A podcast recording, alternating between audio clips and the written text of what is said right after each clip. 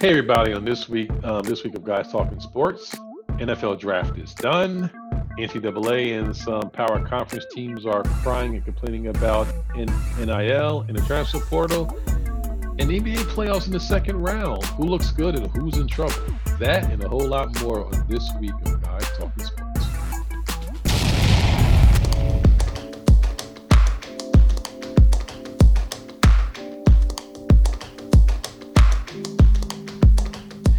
Hey, everybody, welcome to another edition of Guys Talking Sports. Uh, we are here on another Thursday evening, ready to talk some sports, talk some shit, and as usual, crack a couple of jokes. Um, so before we get started, um, our boy Ace is uh, is taking a day, um, load managing as always. Um, so it's just going to be me and Al rolling for the night. So Al, what's good, man? How you doing?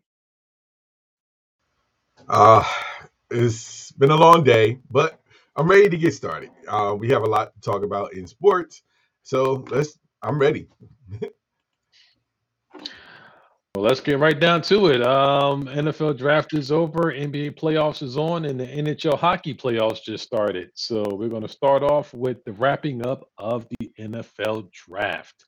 Um, the rich got richer, the poor got a little bit poorer, and some teams had a pretty good draft. Um, so all in all, the draft had some surprises. Uh, the first few picks did go as expected, and then there was some wheeling and dealing. And then after after that, not so much wheeling and dealing, but some teams helped them helped themselves. Some teams really didn't, and some teams had some head scratching picks. So now, um, um, now that the playoff, I mean, excuse me, now that the draft is over, um, was there anybody that you think really surprised you as far as picking some um, players out there? Um, I'm since I am in the local area, I have to give props to both the Giants um and the Jets. Um, because especially the Jets actually. Um, because the amount of years of the draft has not always been the best when it comes to our um, the New York local teams as far as some of the picks that were made. Um, but I think overall this particular draft, I think they did pretty well. Um, I think that they made they did what they were supposed to do. Um, I know that they are receiving a lot of kudos um, from the sports media um, as well, the local sports media, I should say, and sports radio. Um, but I'm going to give credit where credit is due and say that, quite frankly, they didn't mess it up. Um, they they drafted the players that they needed to draft um, to specify their needs. So I think that overall, I think they did a, a good job. And I think it's more surprising than the fact that because of past experiences that they draft, there have been a little bit of some head scratchers when it comes to some of the selections that they made. But I think overall, this particular draft, I think um, both teams did particularly well. I am with you right there. Um, and as being a, a Giants fan, I will have to say I was um, uh, I was quite pleased um, with the picks. Um, we got the offensive tackle from Alabama, Evan Neal, which I don't think they were thinking they were going to get, um, but they did. Um, once um, the Jets um, picked pick the cornerback Sauce, and I love that nickname. um, then everything kind of started breaking their way. I was under the anticipation they were going to go with Evan O'Neill, put another lineman to block uh, Zach Wilson while he goes into year number two. But they opted to go for a cornerback, one of the top cornerbacks in the draft, and a cornerback I think um, the G-men were kind of looking at. But the way things broke, um, they got the offensive um, tackle that they wanted. I mean, they pretty much had the pick of the litter. Um, so they went and got Thibodeaux with the fifth round pick, and that just and everything kind of fell in place for them. So the Jets had a pretty good pick. The Eagles did some work, and I was very shocked when they traded for AJ Brown. Um, I, like many of us, did not see that one coming, to say the least. Um, also, we saw that Hollywood Brown was traded from the Baltimore Ravens um, to the Arizona Cardinals. A head scratch to all of us at first, but then once we found that found out that D Hop is not going to be there because of his uh, PED um, positive test, I guess now we know why that happened. Um, but the one thing I was very surprised of was that the Pittsburgh Steelers went with um, um, Kenny Pickett at number 20 for quarterback and not Malik Willis, where everyone was um, anticipating or thinking that he would go there. So were you surprised at all that the Pittsburgh Steelers picked Kenny Pickett over uh, Willis? I have to admit I was um, surprised, but then after the explanation of it, I, it it made sense um, because I like you said, all the talks was that um, Pittsburgh was going to actually pick Willis um, instead of Pickett, um, but of course Pickett being from you know I mean going to Pitt and everything, it was just the writing was on the wall. So um, I think overall they decided to go local, which was something that he dreamed of. So I mean, to be honest, I'm I understand the pick. That's where it is. Um, now it's going to be also, you know, of course, now it's going to be comparison. If Willis does do or produce better than Pickett, but I think overall what it is is that it's just going to it, the basically what it is is that because Willis fell so far in the draft, uh, that to me was a little bit more surprising as well. Um, but I think that Pittsburgh did their due diligence, and I think that overall they went with someone that was local. So I have no, I have no problems with the pick, them picking Pickett. I understand, I should say, um, them picking Pickett over Willis. Yes, and as I and, and I wish um, Ace was here, as I kept trying to tell him, no, the Giants weren't going to go for Malik Willis. As, as he been, you know, hoping for the last month and a half, that wasn't going to happen. I mean, yes, they didn't pick up um, Daniel Jones' fifth option. That was smart. But I was saying that they had a whole lot of needs, and quarterback was definitely not on the top of that list. Unless there was a can't miss prospect, that wasn't. They had a laundry list of other stuff that they needed to get done. I think they did that. Um, but one person that did surprise me, and I think surprised a lot of people, was um, the Patriots taking um, Cole Strange, the guard out of Chattanooga. Um, I think that was a really big head scratcher for a lot of folks. Um, but when you're dealing with Bill Belichick, you know, you can people can can have that debate about whether it was him or whether it was Brady to the cows come home. All I know is that they got six championships and Brady wasn't a GM for any of them. so, so he was, you know, he, he got, you know, you know, he was the quarterback, but the man bought the groceries and put that team around him that allowed him to, you know, to win, you know, six championships. So people want to sit there and complain about it. I'm not going to complain about that much. He, he he has a plan, so we'll see. I'll put it like this: out of any teams out there, Bill Belichick will always get a pass no matter what selection that he makes at this stage. He's earned that. And so if this is the player that he wanted, he picked them for a reason. So, and we'll, we will see, but I would not go against Bill Belichick in anything that he does, selection wise. Yeah, and um, for me also the, the Eagles, um, their picks really made me nervous. I mean, not just the AJ Brown trade, but they but they definitely helped themselves with their picks. So um, I know there's been some talk about whether or not the Eagles have advanced themselves past the Cowboys. Uh, I think they're right neck and neck at this particular point. To me, I think Dak Prescott is still the better Q, the way better QB um, than Jalen Hurts. Um, but we'll see what happens with year two. Um, but um, out of I, I have to. I'm sorry. I have to admit that what the Eagles did in this drive definitely puts them in the contention at this stage, and more so because I don't know if the Cowboys really did anything as much to solidify them as the favorite in the East at this point as well. To be honest, some could argue that it could have been a, a sort of a slight drop in where they were this past season. So um, this is going to be more competitive, which is something that the NFC East needs. Bottom line. So um, it'll probably be another year of all like three three teams in the NFC East, um, all with a eight and eight record or a seven, a one or a seven, a eight or seven or seven or eighteen that just win the division. So I think it's going to be very competitive this season than it was in comparison to last season. Yeah, eight, eight, eight and eight. That's uh, Exactly. I know. Uh, but the top of the draft, I must say, was was um, no QBs. It was top heavy with um, linemen and wide receivers. So, what do you think about the the goal rush on, on wide receivers with the first fifty, um, with some in the first fifteen picks? Well, I, I said this before. I, I I wouldn't say I said this, but um, overall, I believe that right now the veteran wide receivers are not as valued as they were before. Obviously, um, then they're losing a lot of value. Um, if this draft, it's if anything that was told out of this draft is that wide receivers at this point are a dime a dozen, um, and all you need to do is just pick the right wide receiver, especially the ones that's coming out of college. So in all honesty, what it does, it solidifies that right now the QBs is still going to be the top offensive um, position as far when it comes to salary salary wise.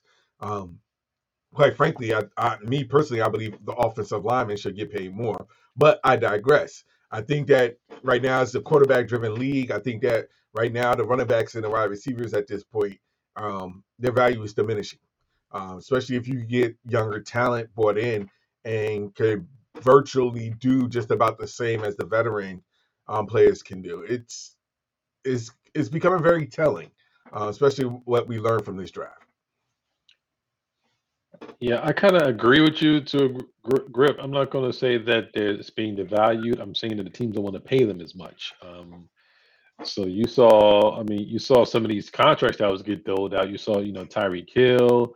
Um, you saw the kid from the from the Browns. Um, you saw all these receivers are getting paid, hmm and a lot of these teams either don't or can't. Any of any in the case of um, Kansas City, would he love to have kept Tyreek Hill?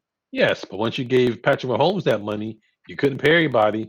Somebody had to be a casualty of war, and it was Tyreek Hill. So, but like you, but just like you said, if you can find a cheaper, just as productive replacement in the draft, and you can catch him on that rookie deal, then yeah, I want to pay a rookie, you know, you know, peanuts, and then be able to, you know, get get your best bang for your buck in those first three years, as opposed to when he hits that next contract, he's going. They might want Tyreek Hill money, and you might not be able to pay him. So yeah, we'll just want to get a new guy in and just you know plug and play.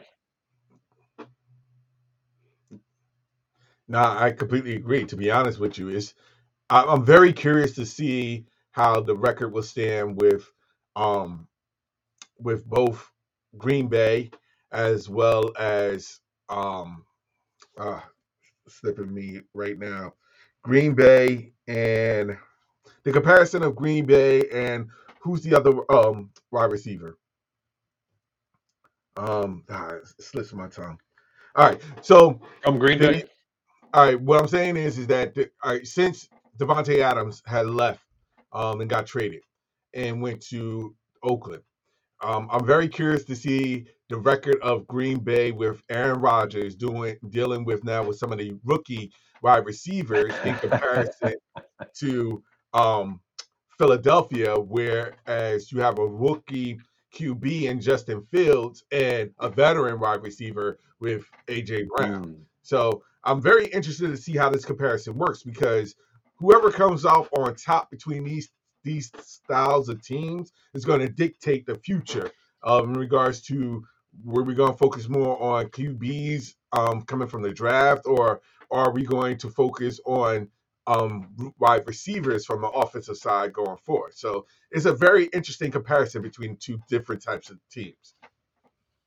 yeah, two different types of, and also almost two different types of um, uh, philosophies. Everybody's looking for that next DK Metcalf or that next, you know, Ja'Marr Chase um, that you can that you can you know ex- utilize and exploit, as opposed to having a Davante Adams, having a Tyreek Hi- Tyreek Hill, and those others that you're gonna have to pay up for. So yeah, it's it's two schools of thoughts, and we're going to see what's going to happen. I I was laughing because the first pick wasn't a wide receiver, um, and the second pick was. So it was almost was like Green Bay was like, we bent over backwards, we gave you your money, But we're not going to pick a wide receiver just to snub your rub your face into it and say at the end of the day, we still run this show, not you. and you can either complain about it or you can retire and you don't get your money.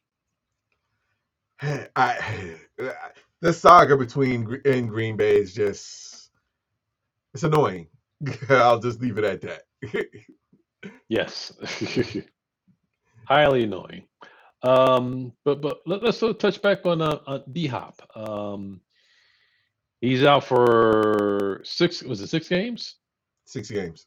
Six games for testing positive for a performance enhancing drug or a drug that you know uh, is in that performing enhancing realm category. Um, he said that you know he's very cautious of what he you know conscious of what he puts in his body and isn't put anything like that. Yada yada yada yada yada. Do you believe that he knowingly or unknowingly took something? I, I don't I can't really say and I, I don't I can't I, to be honest I really don't know at this stage um my gut tells me that he may not have known um because he's not really habitual when it comes to that but you never know with the, the players nowadays so I, I will say this overall I think that at this particular point you should have a sense and know exactly what you can and can't take.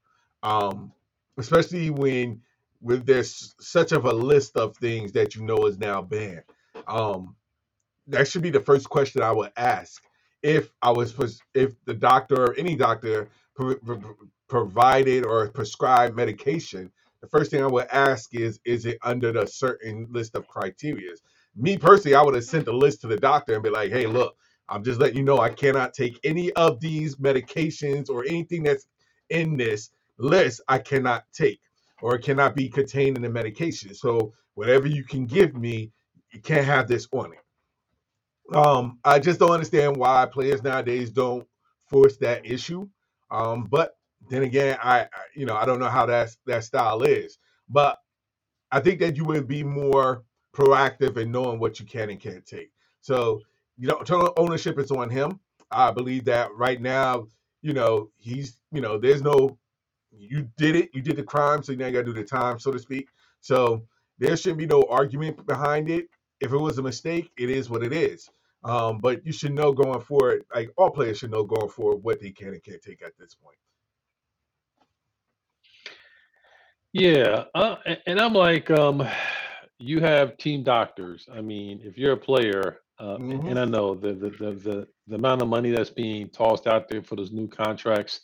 You know, you want to get back on the field and you want to get healthy as quickly as you possibly can.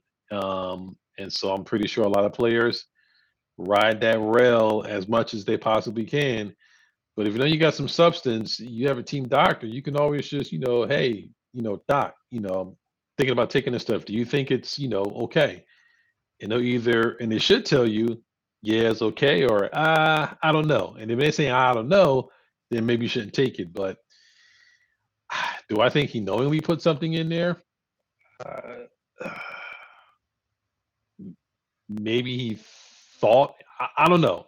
I'll have to think if you're putting stuff in your body, you have to be smart enough and conscious enough to know if something that you're putting in your body is okay, is not okay, or you're not sure. And if you're not sure, and you're not getting, you know, and, and you're not getting um verification from your team doctor or somebody that you know you can do this, don't take it. But so much money out there, cats want to take whatever they can to get that edge, that competitive edge, and you know maybe he thought he could take something that to mask it, and he got dinged on whether the stuff he was taking to mask it or the actual stuff itself. I don't know, but I'm thinking he had at least some kind of knowledge that he was taking something that might be, but maybe he thought he could get by it by taking something else to mask it.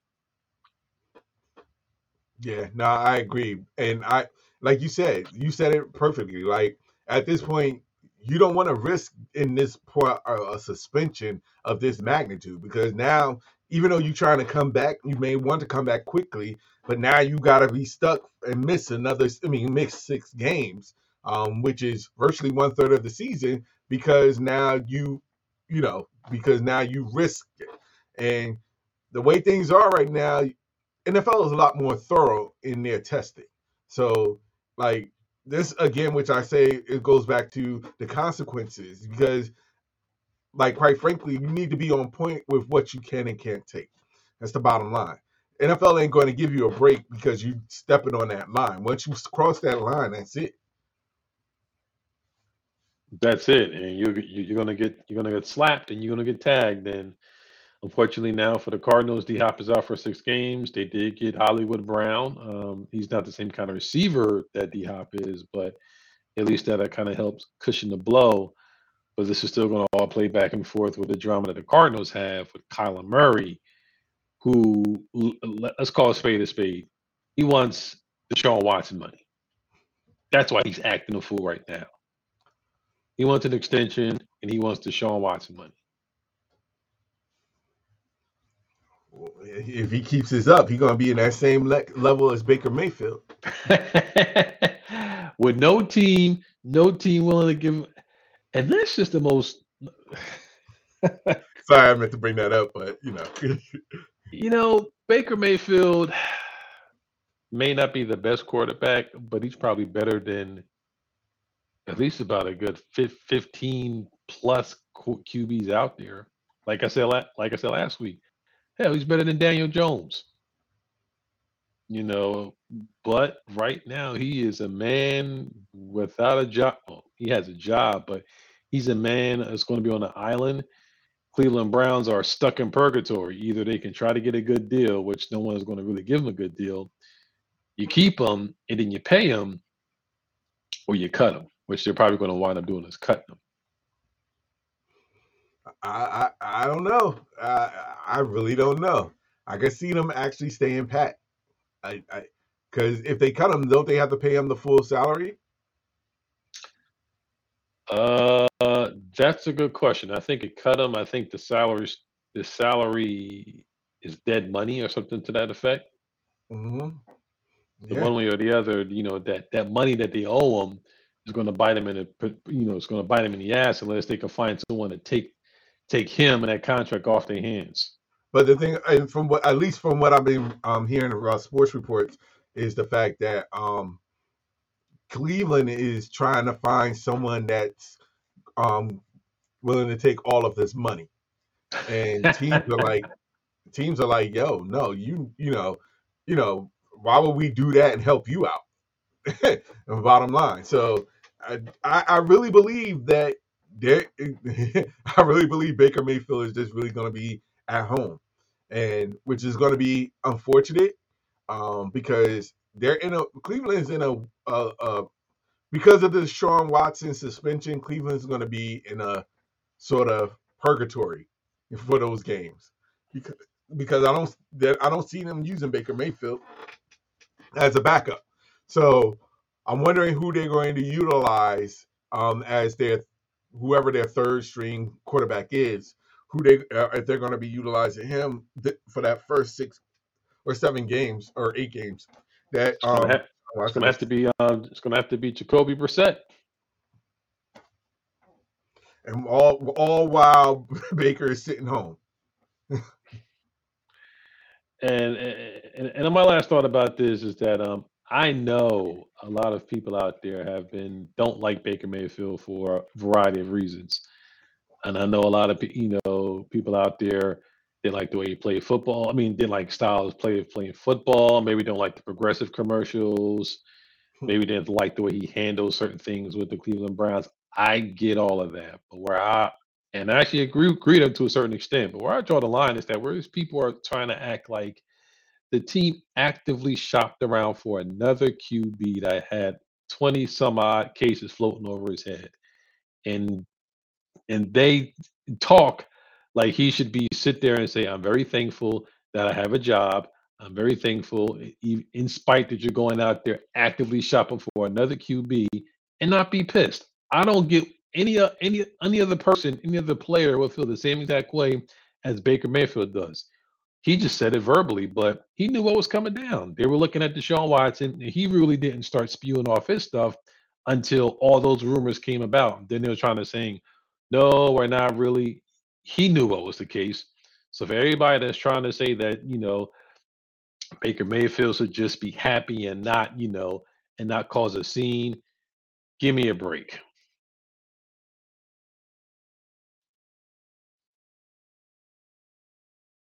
And unfortunately, I think we just lost Al there for a second. So it might be right up to me. We'll give Al a little bit of time.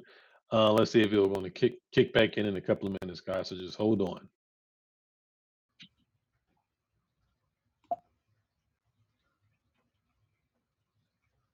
And he's back. Sorry, got completely cut off for some reason. All right. Um, I'm sorry, I completely lost where you were. I was finishing up my rant for all these commentators and former players that are saying that um, Baker Mayfield should be the good soldier and just sit there quietly in a corner um, and thank Cleveland Brown for the opportunity to play football while they were actively shopping for another QB when they said they weren't, and then gave him a a, a fully guaranteed two hundred some million contract, and they're wondering why he's pissed. yeah, yeah, yeah. I I mean, like I said, like you said, um, at this particular point, the Cleveland organization definitely didn't do um right by what they did. Uh, but the point of the matter is, is that this is all a part of the the, the management aspect of it, and um, players are looking at this. Players are going to watch this no matter what. So no matter what you do, how you handle your players is very important, uh, especially if you're going to try and get free agents to come to the organization. Um, they may be okay with the players, but may not may have a little um uh hesitant they, they may be hesitant in regards to the Cleveland management and that's something that you have to be on point with because you're still trying to get free agents to come it's not just with the current team that you have eventually you're going to need more free agents or better free agents or have the opportunity to get better free agents to come and um, be a part of your organization so i think that overall these are type of things that um, the organization has to be mindful for, mindful of, I should say. How you treat your players is going to be very important. It's no different from like a job treating their employees. So. Yep. I'm right there with you. All right. Um, but before we get over to to the basketball, the playoffs, um, I want to want to quickly roll into you know college football. It looks like um, the NCAA is trying to put some guardrails around the transfer portal and name, image, and likeness. And the SEC and the Pac 12 are asking for help to try to contain, you know, the NIL ruling with players moving and getting paid and being a transfer portal. Uh, which me, I for those teams that are that are caused this issue, I have no sympathy for them at all because you and the NCAA itself caused all of this. So I'm just curious, Al, what what are your thoughts about now with the NCAA in certain conferences asking for help about the NIL and the transfer portal? well, you knew that this was going to happen. Um, you definitely knew that this was going to happen. I mean, because you know that they want to get control of everything at this particular point. And right now, they're in a position where they really need to um the, uh, the NCAA wants to basically just get a sense of medium um in that regards and stop the and I you know stop letting the players and the likenesses and the transfer portals transfer transfer portals um to just have a simple control of it. Um I think that the rules that are in place or the lack of rules that are in place um, our lack of rules needs to be a little bit more enforced um, to a certain extent, but there has to be a compromise. And um, I think that as long as the players and the, the NCAA um, come to some type of compromise where they're both in agreement, I think that that's what the, I think that's what they're looking for at this point, at least from the organization side of things. The players are happy. Yeah, the card is, you know, the, the proverbial, you know, horses out the barn at this particular point. They, you know, NCAA and these college teams and coaches that were basically holding, you know, kids hostage and would just not allow them to do anything, not allow them to make any extra kind of money. But while they rate home all the millions uh, with the TV contracts and the, you know the sales, you know, you know they for years were trying to, you know, get the NCAA to allow even the littlest bit of compensation or allow even the littlest bit of players trying to get a little bit of money. And he would and he wouldn't do it. Yet they were sitting there making millions off of the kids and the players. So you can see with student athletes when when these multi-million dollar facilities going up and you're charging all this money and you're making billion, I mean millions off of these TV contracts, it is no longer amateur sport. It's semi-pro except hmm. the the athletes aren't getting paid and they can't move around. Now all this is out. I mean, it's it's there's nothing they can do about it now. They can, and no one's going to even try. I mean, the market eventually is going to correct itself, um, but it's not going to be the NCAA really correcting it. It will correct itself, not right now, but there's nothing the NCAA is going to be able to do Hmm. and can, and can do. It's it's what's done is done. Yeah. And the NCAA is trying to is basically being greedy about it because they want that money as well. And right now they can't have it. So they're like, we need to do something in that regards is to get a little bit more control because right now they don't have that control. no, and and and I'm sure Ace will definitely have a lot of say so on this, but um, Definitely. but hey, I mean, the transfer portal it allows you know kids to move from place to place. I mean, now you don't have to. On the one hand, if you know you're going to be if you want to get exposure and you know you, you're going to be stuck behind you know one or two guys for one or two years, you can go from one school to another, and then being able to play. Um, then the flip side, you have guys that don't want competition. They feel somebody coming in, they feel that heat, and they want to jump jump ship and go to another school. So it's it's going to cut both ways. But you know, this is how the new norm of college sports is, and you know, it's this is all this is the NCAA and you know certain conferences making. They created this. Now they're gonna have to deal with it until things balance itself out. Yeah. And but the thing about it that I like about it is because it provides more balance. And that's really what was needed for the NCAA. It's not always good to have like the same five, six, seven teams always being um, in the top um, 10. You know what I'm saying? Like, or in the playoff contention, let's say for college football or um, NCAA basketball. Now you have more of a balance where that any given Sunday, that or any given game at this point, um, any team can be beat, which provides something that is definitely needed because I'm pretty sure there's a lot of fans out there that don't want to see the same teams over and over again in the same finals or playoff finals appearances. This provides that balance given so that other teams may have that equal amount of opportunity to make it to the finals or the championship games. Yeah, my final point, the only people that really complain about this is, is the top level blue blood, you know, college teams. Like you said, those ones that are always in the midst, always get your, you know, four or five star recruits. It's those top echelons are the ones that are crying and complaining the most. Correct. Correct. And the thing about it is, is that because of the fact that, and to be honest, it's kind of unfair because you have some of the top team, the top players going to these top teams, but some of these top players don't even get that opportunity because they have to sit a year or two behind some of the seniority or the seniors or the juniors um, because they're playing their final games and final season. So it, like I said before, the players now are starting to say, "All right, look, I could get a go to a place where I don't. It doesn't have to be a top school, but I could go to a place where I have the opportunity to showcase what I can do." And it's just a matter of having the opportunity to show what you can do. And some players that are on top teams don't have that opportunity and missed out on that opportunity, which is one of the reasons why the transfer portal has become such a, a very important stage in college athletes um, career because now they have that option where if I'm not playing or don't have the opportunity to play like I was promised, I could go someplace else.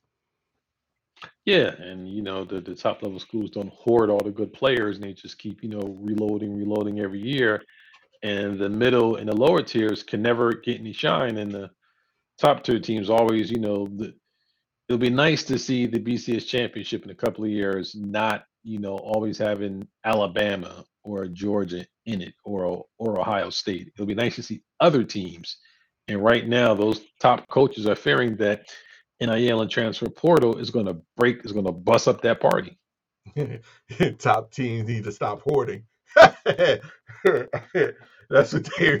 This is bottom line. Top teams need to stop hoarding.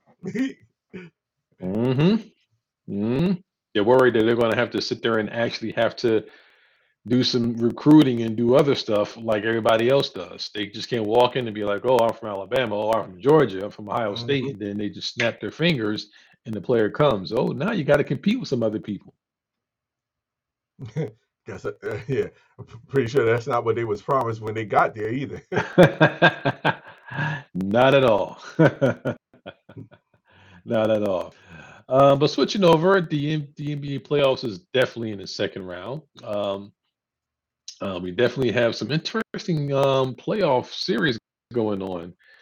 76ers are down 0-2 to Miami Heat. Um, that's not a surprise. Um, Dallas Mavericks are down 0-2 to the Phoenix Suns.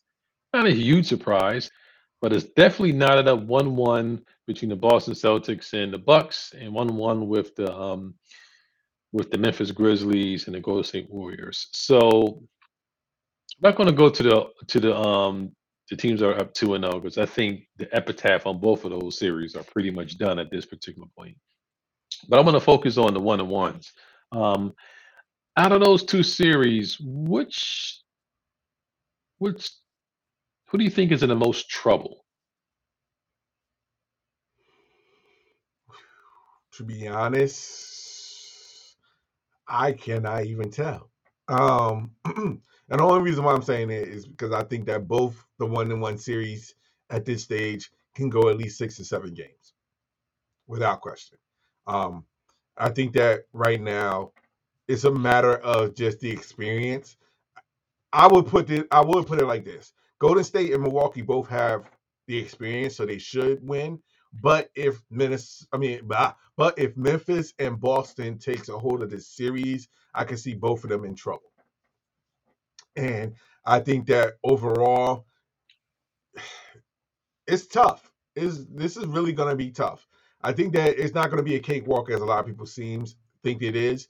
I think that right now, the two and three are playing like a two and three seeds. Like this is really going to be one of those intense playoff games, uh, series for both um, Phoenix and Memphis, and definitely Milwaukee and Boston. I think that um, the experience should win out um, between.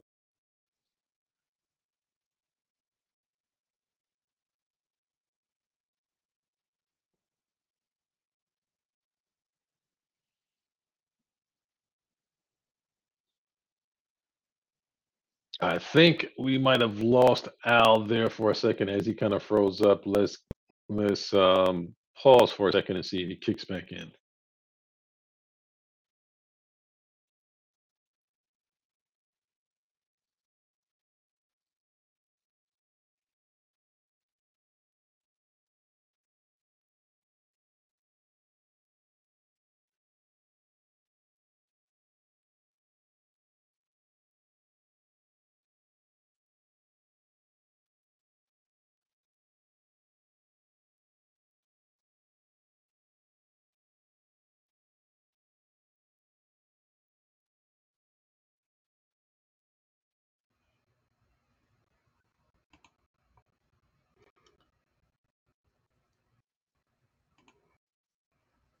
Okay, we got him back, everybody.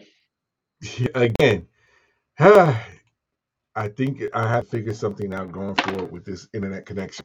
Um, where did I stop? You were talking about the the Celtics and the uh and, and the Oh, Bucks.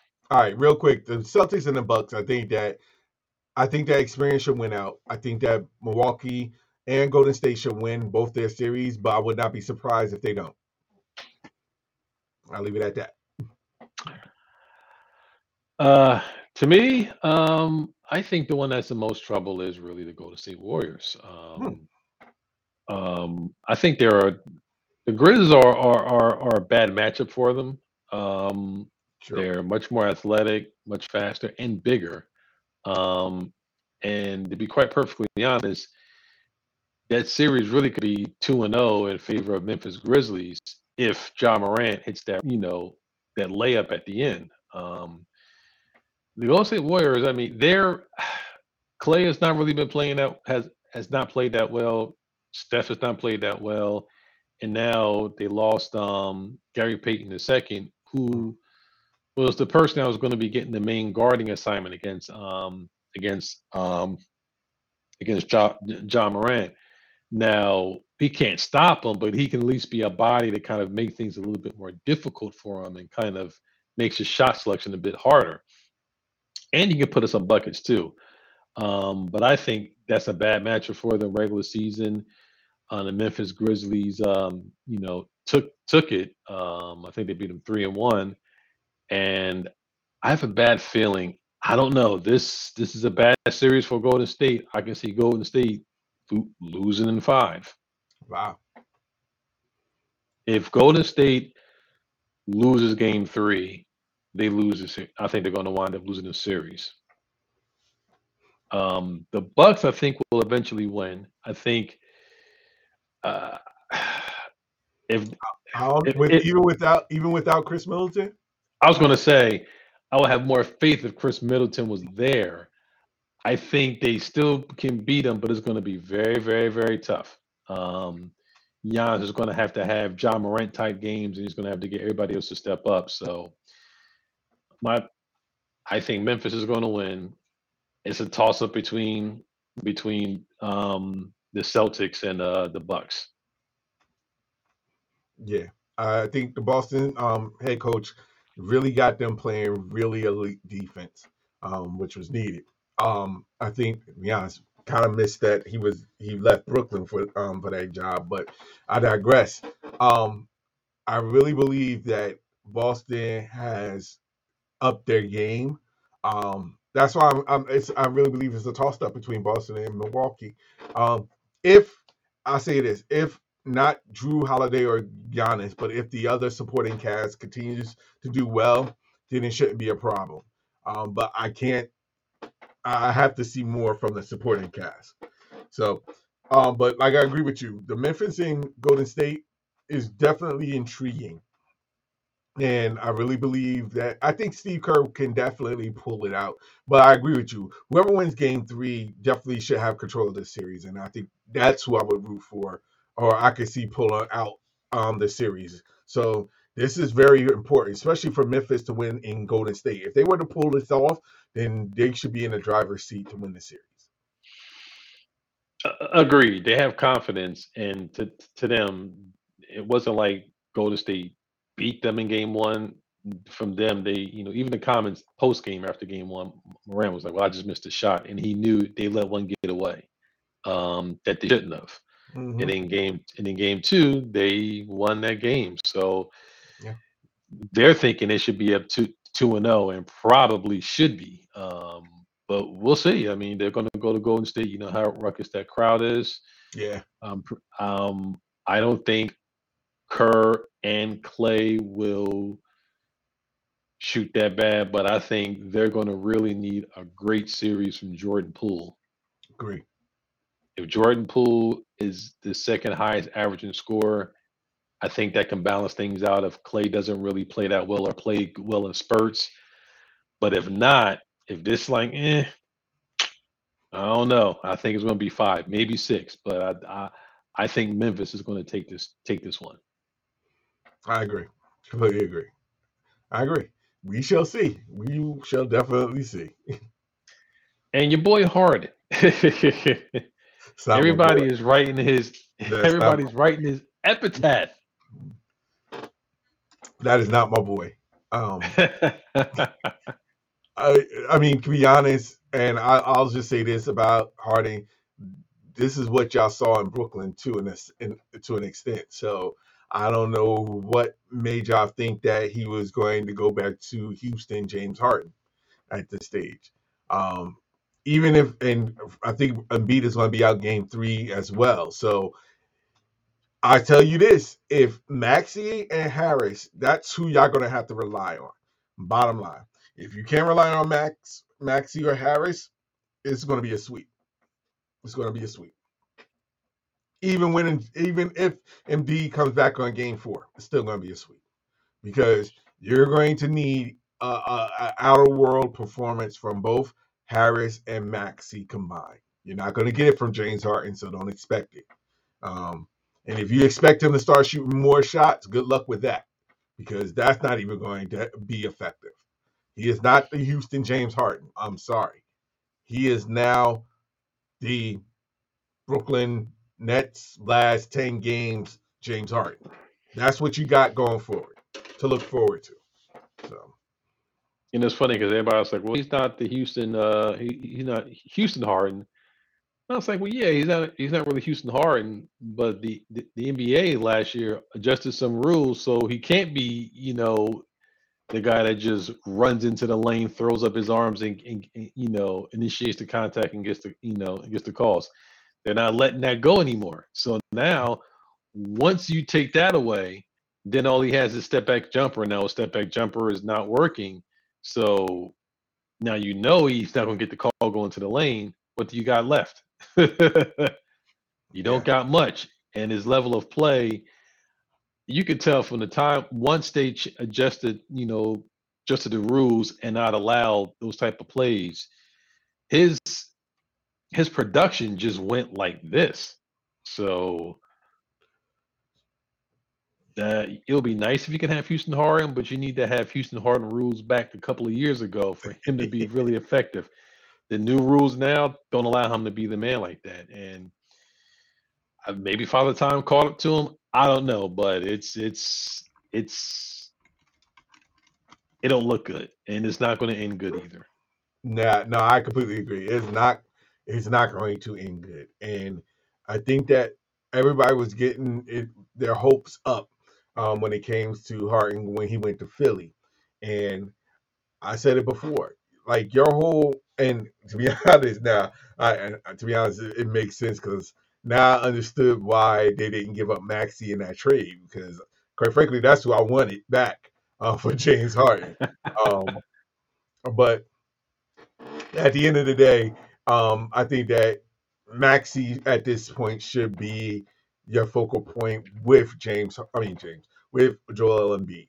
Um, to be honest, it's good to see Tobias Harris um, showing up in the playoffs because, quite frankly, they needed him to step up, and he was doing. He's been doing it in a big way. So I gotta give him respect for that.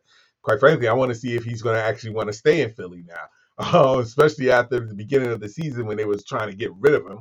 Um, but I digress. Philly fans know that they was trying to get rid of um, Tobias Harris. They wanted him gone.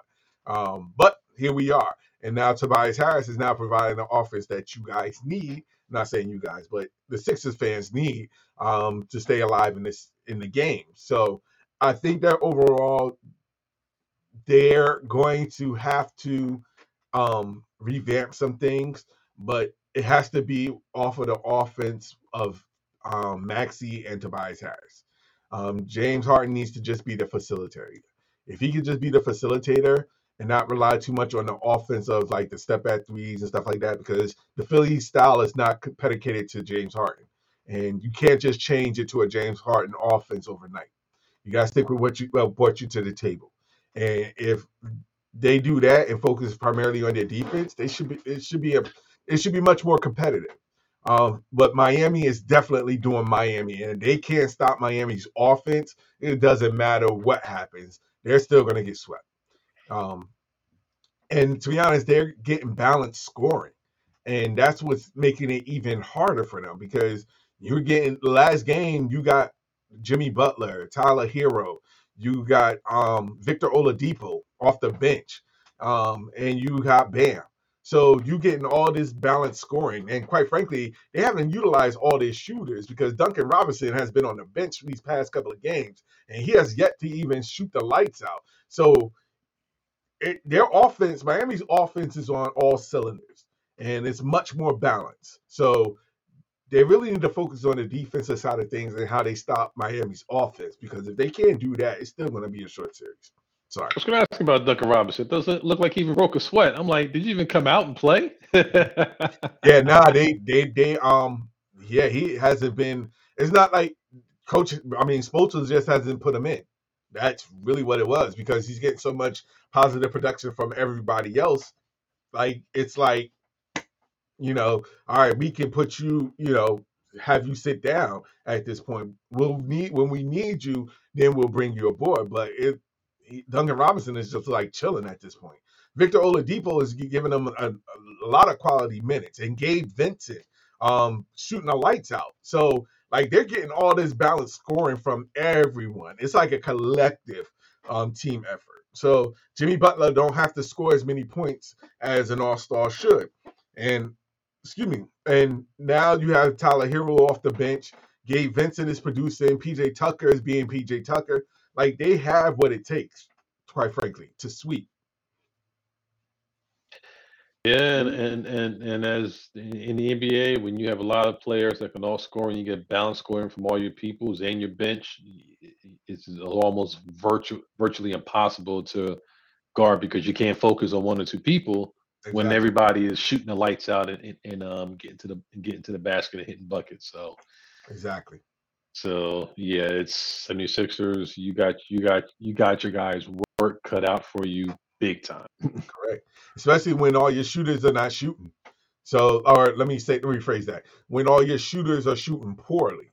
So like when your three-point shooting is bad for Philly, it's never a good look. Um James Harden, of course, is not shooting well. Um Maxey wasn't shooting well. Um their forward Niang um has been brutal um, his three point shooting. So, like, quite frankly, you miss Seth Curry. So, all that to be said, that Miami is just you're just making Miami's life a little bit more easier, um, especially if you're not hitting your shots. Yep, and who knows? We might find out by this time next week. Uh, say the Sixers might be packing up their lockers and and, and heading to wherever. yeah. And I will say this because I know that the rumors are out there real quick that quite frankly, they may do that, may let go of Doc, but they may not get the coach that they want. So if they were to exit out the um, playoffs, um, and if they were to let go of Doc, I, and if they think about getting D'Antoni, he may not be available because there's some, he's, he's, on a coach. He's on the um, final list of a lot of coaching position um, jobs out there. Yeah, his his name has been has been out there, and uh, you know if they do let let Doc Rivers go, I mean yes, Doc Rivers has some questionable playoff series and and playoff loss, losing you know being up three one and losing, but in this particular series, I don't think there's really much you can do when your when your your MVP forward goes out, and the guy that you brought in is just not been playing that well and hadn't been playing that well since you got him to Philly. I mean, let's call it spade a spade. So he might get ran out of Philly, but at least this one wasn't. I don't. It's not on him. Yeah, without question. This one wouldn't be on him. There's, I mean, yeah, that's true. This would not be on him. Um, but I will say this: if they were to let him go, they're going to have a difficult time finding a head coach that could replace or be on that same. Um, well, then again, maybe not. There are some coaches that have the pedigree of same as Doc Rivers, so we shall see. Frank Vogel. That's the first thing that came up when I said when you when you said that. Uh, that that he has that pedigree too. So yeah, well, we shall see. All right, we have um, coming up on up. up ugh, we have came up on our time. Um, so with everybody want to thank you for uh subscribing. Um we did get some chats um up in our call today. Um I can't discern what they were about, but we did get some chats. but um, before we before we roll, Al, let them know where they can find you. at. Uh, you can find me on Twitter and Instagram. I am Al Qualls. Twitter, Instagram, I am Al Qualls. Uh, for me, you can find me on Snapchat, not Snapchat, Twitter, and the Gram. J E Ross, the number seven. And as always, thanks for subscribing. Um, listen out to us. We're all on the platforms. And until next time, love, peace, and soul. God bless everyone. Have a good one.